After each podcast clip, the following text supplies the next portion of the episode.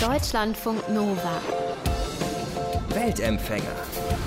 Der Reisepodcast von Deutschlandfunk Nova.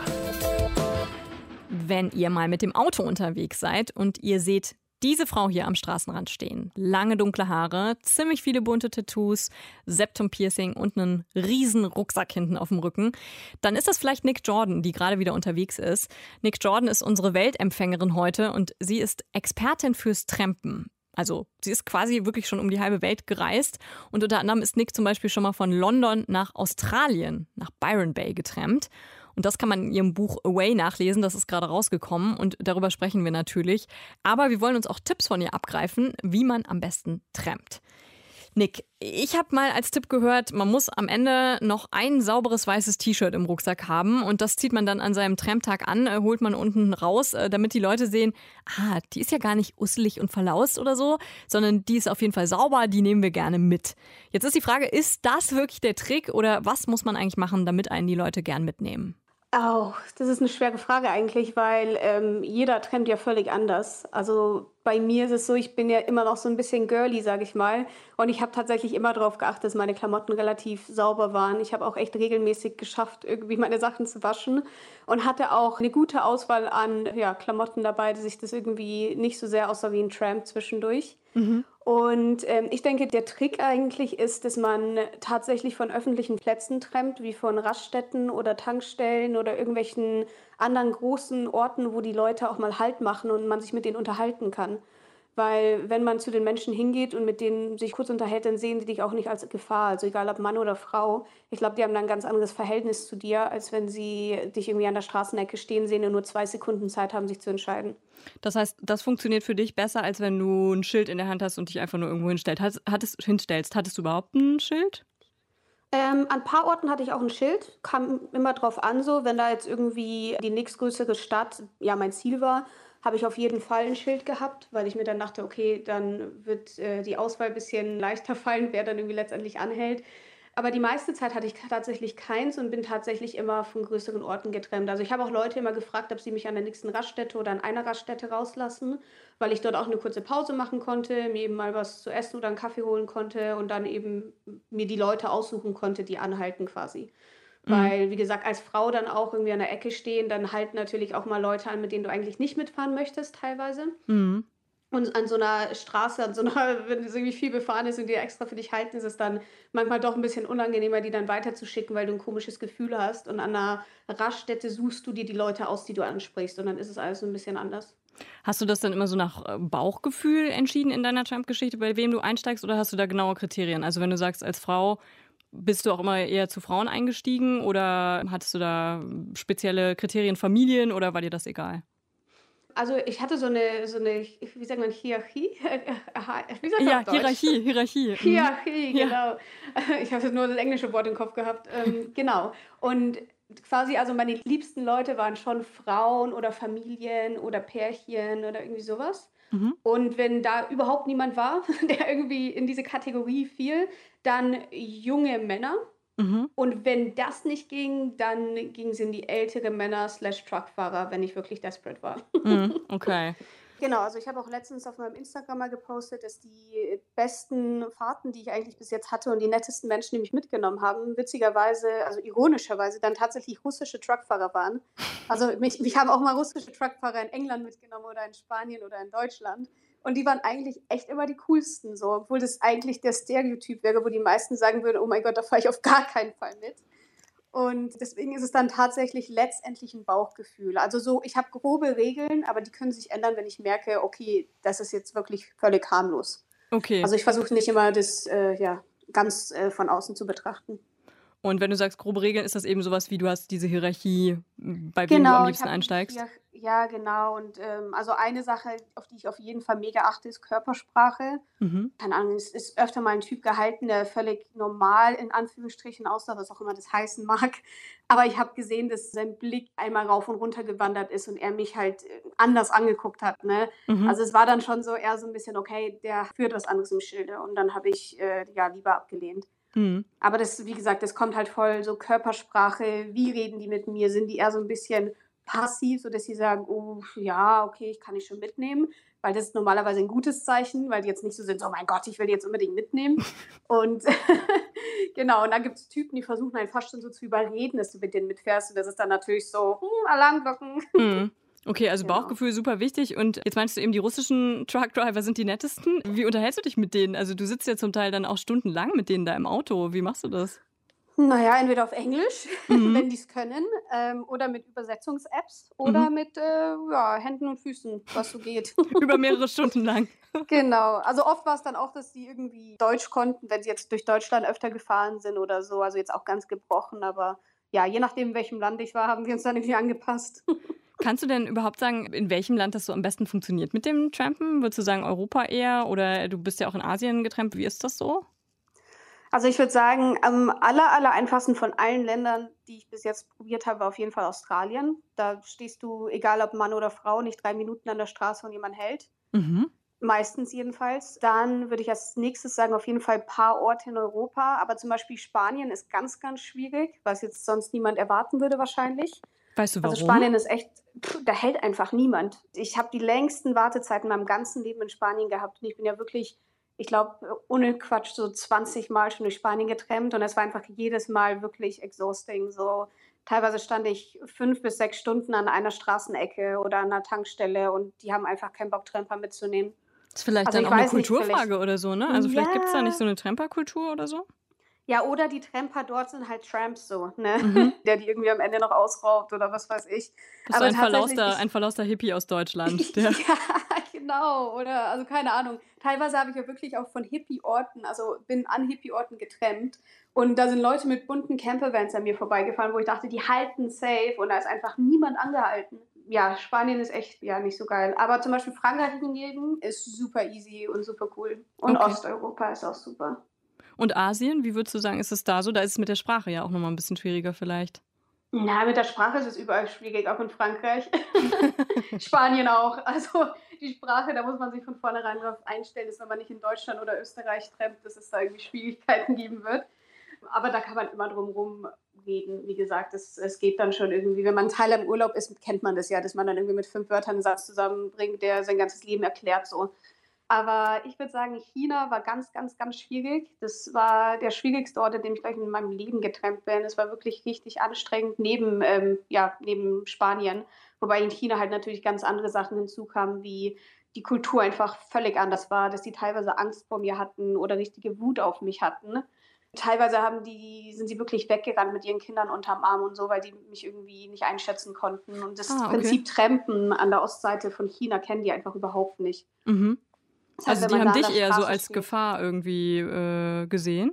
Ja, genau, total. Ja, so tätowierte Frau aus dem Westen mit einem riesen Rucksack, was will die von mir? Okay. Das war halt ganz schwierig. Und wie gesagt, Trampen an sich kennen sie halt nicht. Das machen die einfach dort nicht. Und dann gab es aber Orte wie Thailand oder Kambodscha, wo es den Leuten relativ gleichgültig war. Also die haben einen einfach mitgenommen, die haben es auch nicht ganz verstanden, teilweise, warum du da stehst, aber die waren so, ah, da braucht jemand Hilfe, okay, ich halte mal an. Also cool. Also das war irgendwie relativ easy. Also Asien kann man auch nicht so über einen Kamm stellen. Da sind schon sehr, sehr viele Unterschiede zwischen den Ländern. Und teilweise auch zwischen den, den Seiten der Länder. Also eine Seite ist easy, die andere schwer und so weiter. Weil du jetzt gerade gesagt hast, da braucht jemand Hilfe, die Leute helfen dann irgendwie und halten an oder so. Den Leuten, mit denen du mitfährst, zahlst du denen eigentlich irgendwas? Oder machst du da irgendwas dafür, dass die dich mitnehmen? Also sagst du denen, hey, ich würde dir auch irgendwie Tankgeld geben oder sowas? Also auf der spezifischen Reise, die ich von London bis nach Australien gemacht habe, war eigentlich mein Vorhaben ein rein kultureller Austausch. Ich habe also versucht, wenn ich mitgenommen werde, irgendwas zurückzugeben, aber nicht Geld in die Hand zu geben, wenn mhm. du weißt, was ich meine. Weil ich einfach gedacht habe, okay, immer mit Geld, dann ist es so eine Dienstleistung, dann ist es keine gute Tat mehr, sage ich mal. Genauso habe ich versucht, Dinge zurückzugeben, indem ich nicht Geld gegeben habe, sondern indem ich irgendwas getan habe für die Menschen. Also teilweise habe ich zum Beispiel in Kambodscha habe ich einer Familie irgendwie einen Großeinkauf für eine ganze Woche bezahlt, was wahrscheinlich teurer gewesen wäre, als einen Bus durch ganz Kambodscha zu nehmen. also teilweise, ich habe wirklich mehr Geld ausgegeben, glaube ich, um Leute zum Essen einzuladen oder deren Einkäufe zu bezahlen etc., als ich wahrscheinlich ausgegeben hätte, wenn ich Transportmittel genommen habe. Also es gab immer eine Gegenleistung, aber in den seltensten Fällen war es Geld. Hier und da hat mal wirklich jemand in Vietnam zum Beispiel drauf gestanden und dann habe ich denen auch Geld gegeben so. Also mhm. ich habe mich da nicht komplett dagegen gewehrt, aber ich habe es denen immer versucht zu erklären und die meisten fanden es dann cool und haben gesagt, ja okay, dann lad mich zum Essen ein oder lad mich und meine Frau zum Essen ein und das haben die dann auch dankend angenommen. Cool. Wenn du aber jetzt gerade sagst, das ist vielleicht sogar teurer als den Bus zu nehmen. Ich glaube, manche Leute stellen sich auch so vor, wenn man trampt, das ist dann auch alles super billig und so. Und du hast ja auch auf dieser einen spezifischen Reise, die man in deinem Buch Away auch nachlesen kann, hast du ja auch viel Couchsurfen und so weiter gemacht. Also wie viel Geld kannst du denn ungefähr sagen, hast du für diese Reise ausgegeben? Also um vom London nach Australien zu kommen, nach Byron Bay. Naja, ich hatte ganz am Anfang hatte ich so 5.000, 6.000 Euro angespart und davon habe ich halt alle Sachen bezahlt, bezahlt werden mussten, zum Beispiel das eine oder andere Visum, warme Klamotten für Skandinavien, ich habe mir noch eine Kamera gekauft und solche Sachen. Und da habe ich ungefähr nochmal, ja, eineinhalb, 2000 Euro für all das Zeug ausgegeben und bin damit 4000 Euro losgetrennt, bin aber auch nicht damit ganz durchgekommen. Mhm. Also zum Ende hin habe ich meinen Ex-Freund mal wegen Geld angeschnort dann, also beziehungsweise er hatte für mich was zur Seite gelegt, so ein Notpolster angespart. Und der hat mir dann gerne geholfen. Und als ich dann letztlich endlich in Australien war, habe ich auch Straßenmusik gemacht, um irgendwie nach Byron Bay zu kommen. Und habe dann auch, sobald es ging, angefangen zu arbeiten, weil es war schon knapp. Also da sieht man auch, dass ich, ähm, ja, wenn man durch Asien und so weiter reist, dann muss man eigentlich nicht viel Geld ausgeben. Aber ich habe tatsächlich viel ausgegeben, weil ich, wie gesagt, auch die Gegenleistungen gebracht habe. Mhm. Als was hast du dann gearbeitet, als du da angekommen bist? Und vorher hast du was gemacht, um das anzusparen? Ich habe in London als Kellnerin im Hard Rock Café gearbeitet. Mhm. Ähm, es ist schwer zu sagen, ich habe in meinem Leben so unfassbar viel gemacht. Also ich war Masseurin, ich war Barista, ich war Pubmanagerin, boah, ich habe ja Yogalehrerin, klar, ich habe viel Schreibjobs irgendwie hier und da mal gemacht. Boah, was habe ich noch? Ich war Hundetrainerin, ich habe auf einer Husky Farm dann eben auch irgendwann so ein Training gemacht, nachdem ich schon Hundetrainerin war. Und letztendlich habe ich ganz viel im Sales gearbeitet in Australien, weil da sehr viel Geld drin liegt. Aber wie bist du überhaupt also auf diese Idee gekommen? Du bist ja schon wirklich sehr lange mit dem Trampen unterwegs, aber warum dann diese Riesenreise? Also warum hast du dann gesagt, okay, ich bin jetzt in London, ich arbeite in diesem Hardrock-Café und jetzt trampe ich einfach mal nach Australien? Also Why? Ähm, viele Gründe. Also abgesehen davon, dass ich schon immer einfach auf die andere Seite der Welt wollte und ich immer sehr conscious war mit Flugzeuge und so weiter, Footprint und ja, ich wollte halt nicht unbedingt. Also Umwelt, Umweltbewusstsein einfach, ne? Genau, Umweltbewusstsein, mhm. genau. Ich wollte einfach nicht die ganze Zeit da irgendwie meinen Schaden mittragen. Also habe ich deswegen meistens auch, bin ich per Landweg meine Reisen angegangen. Und die Reise damals war, dass ich tatsächlich an einem Punkt in meinem Leben war, wo ich gar nichts mehr gefühlt habe. Es war einfach alles nur noch taub. Das Leben hat sich durchgehend wiederholt. Ich habe immer wieder irgendwie die gleichen Fehler gemacht, bin immer wieder an gleiche oder ähnliche Personen gekommen und ich war einfach totunglücklich und ich habe gedacht, okay, das Einzige, was ich jetzt noch machen kann, ist, dass ich mich, ich sage jetzt mal hart gesagt, ich brauche das Adrenalin, dem Tod ins Auge zu sehen, um mich wieder lebendig zu fühlen. Mhm. Und dann wollte ich einfach irgendwas machen und ganz weit weg. Und von mehreren Leuten habe ich gehört, okay, du solltest mal nach Byron Bay, nach Australien, was ich davor überhaupt nicht auf dem Schirm hatte. Also ich hatte davor eigentlich gar keinen Bock auf Australien aber habe es dann so oft gehört, dass ich das so als Zeichen des Universums gesehen habe, dass ich gesagt habe, okay, vielleicht sollte ich einfach nach Byron Bay. Und ohne den Ort jemals gegoogelt oder irgendwie nachgeforscht zu haben, was das eigentlich ist, habe ich das dann als Ziel genommen. Und als ich mir dann die Weltkarte so angeguckt habe, habe ich mir gedacht, ey Scheiße, ich wollte ja eigentlich immer nach Asien. Und äh, ja, da ist ja auch noch ne, Einiges Russland dazwischen. Und Sibirien ist ja geil und oh, Skandinavien und eigentlich will ich da überall hin. Und ja, dann dachte ich, ich mache es per Landweg. Und sobald ich den Gedanken hatte, per Landweg zu gehen, dachte ich mir, boah, ich könnte auch trampen. und schon war der Gedanke da und dann äh, ging der auch nicht mehr weg. okay, insgesamt ein spontanes Vorhaben. Du hast alles sehr spontan Kann beschlossen. Man sagen. Es ist eine lange Story gewesen, aber ja. Sehr spontan war es eigentlich. Es war tatsächlich so, ich saß da und habe gesagt, ich mache das jetzt und dann habe ich es einfach jedem erzählt und gemacht. Okay. Und genau. bist du froh, dass du es gemacht hast jetzt im Nachhinein? Oh yeah, auf jeden Fall. Also und ich denke jetzt auch so zurück an die Beziehung, die mich ja davor sehr, sehr fertig gemacht hat. Das war eine ziemlich äh, ja, heftige Trennung, die ich kurz davor gehabt habe. Und ich habe mich immer gefragt, warum hätte ich diese Beziehung und diese Trennung eigentlich haben sollen? Und nachdem ich diese Reise gemacht habe, war ich so, ja, danke. Er hat mich dazu gebracht, diese Reise zu machen. Jetzt ist ja die Reise schon eine Weile her. Wenn du nochmal an diese ganze Strecke denkst, was ist dir da so im Gedächtnis geblieben, wo du sagst, oh, da geht mir eigentlich heute noch das Herz auf, irgendwie so an Begegnungen oder an Erlebnissen, die du hattest? Gibt es da was? Alles.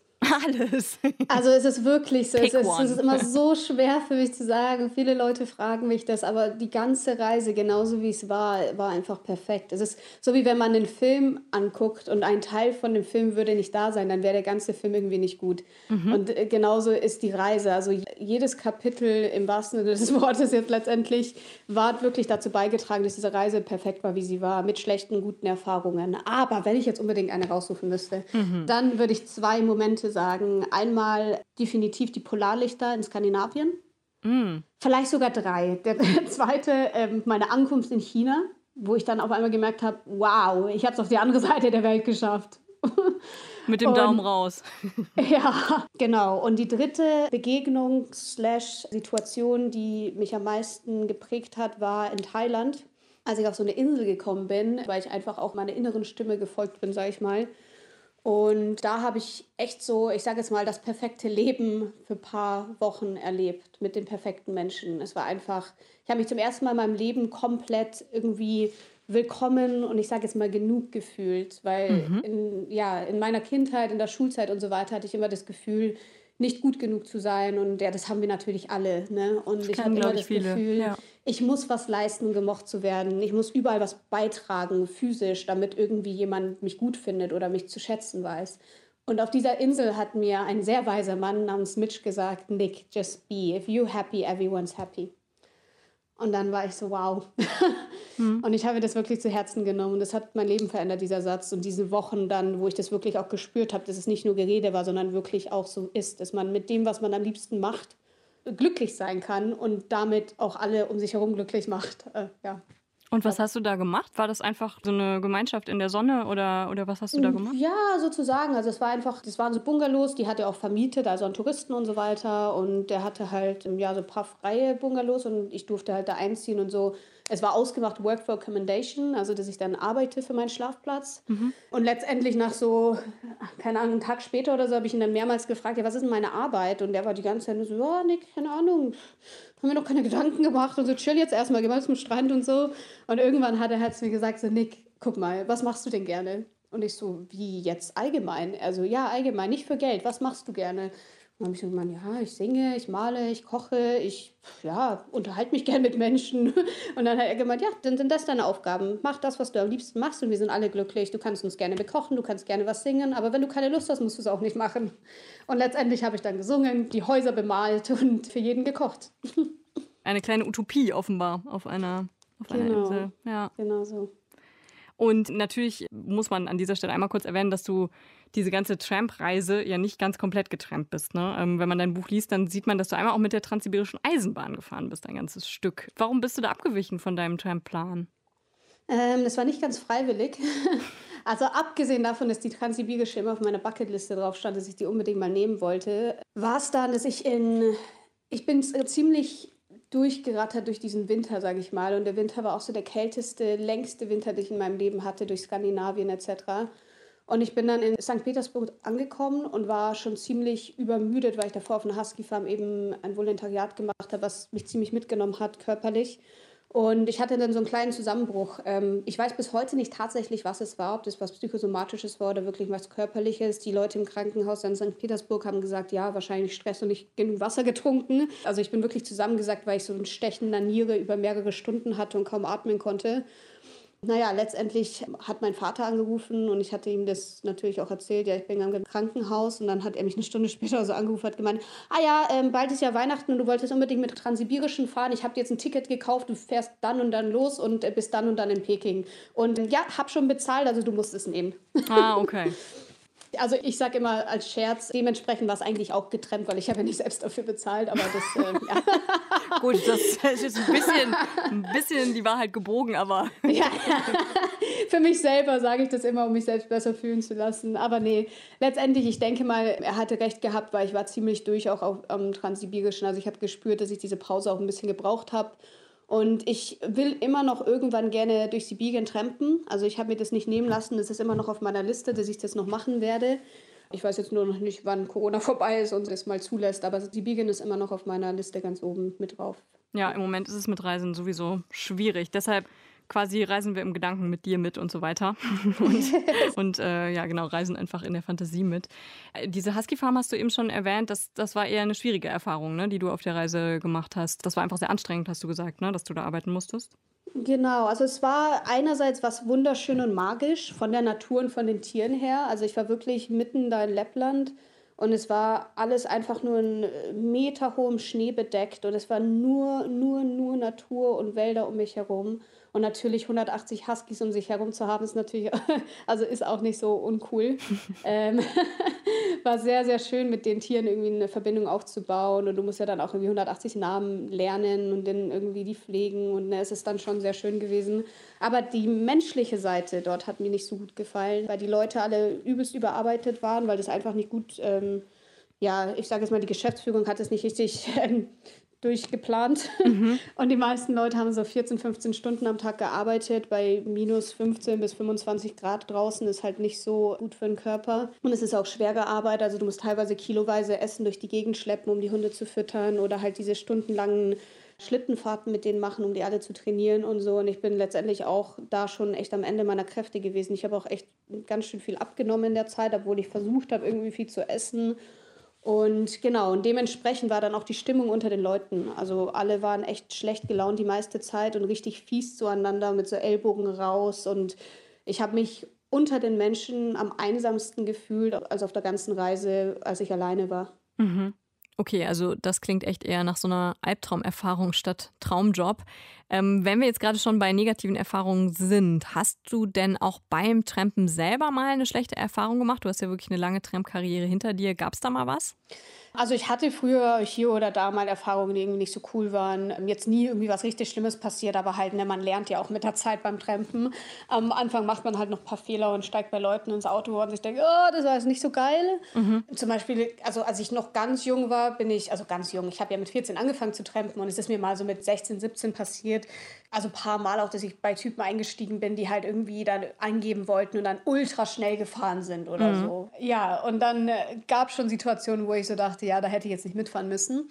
Ähm, und eine Situation war auch ganz am Anfang dieser Reise. Da bin ich auch einfach unbedacht in ein Auto gehüpft, weil ich mich selbst unter Druck gesetzt habe, dass ich schnell vorankommen wollte. Und deswegen hat mir das Universum direkt mal einen Strich durch die Rechnung gemacht und mich in ein Auto geschickt von einem Typen, der ziemlich creepy war. Ich weiß bis heute nicht, ob der wirklich eine Gefahr gewesen wäre, aber der war irgendwie nicht so ganz da. Ja, der schien völlig neben der Spur zu sein und hat sich dann irgendwann angefangen, im Schritt anzufassen, während ich geredet habe. Aber halt auch nicht so, dass er mich dabei lüsternd angeschaut hat, sondern dass er halt einfach weiter auf die Straße geguckt hat und irgendwie so ein bisschen abwesend schien. Mhm. Und ja, da habe ich aber trotzdem Panik trotzdem. bekommen, weil ich dachte, okay, seine Hand ist im Schritt, sein Auto mhm. war voller komischer Gegenstände wie äh, kopflose Puppen und ich dachte echt so, nachdem ich in diesem Auto drin saß und die Tür zugemacht habe, ist er auch sofort losgerast und ich konnte da nicht mehr aussteigen und dachte mir, ach nee, warum bin ich jetzt hier eingestiegen? Und dann hast du gesagt, nee, lass mich wieder raus?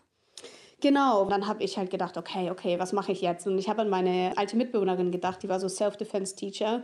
Und die hat zu mir gemeint, okay, wenn du dich von einem Mann jemals bedroht fühlst, der dir irgendwie zu nahe kommt oder so, normalerweise wollen die eine Opferrolle von der Frau. Und wenn du dann das Gegenteil machst, wenn du da dominant wirst und wütend wirst, dann hast du oftmals auch schon gewonnen. Und dann habe ich mir gedacht, okay, jetzt muss ich dem einfach sagen, was der zu tun hat.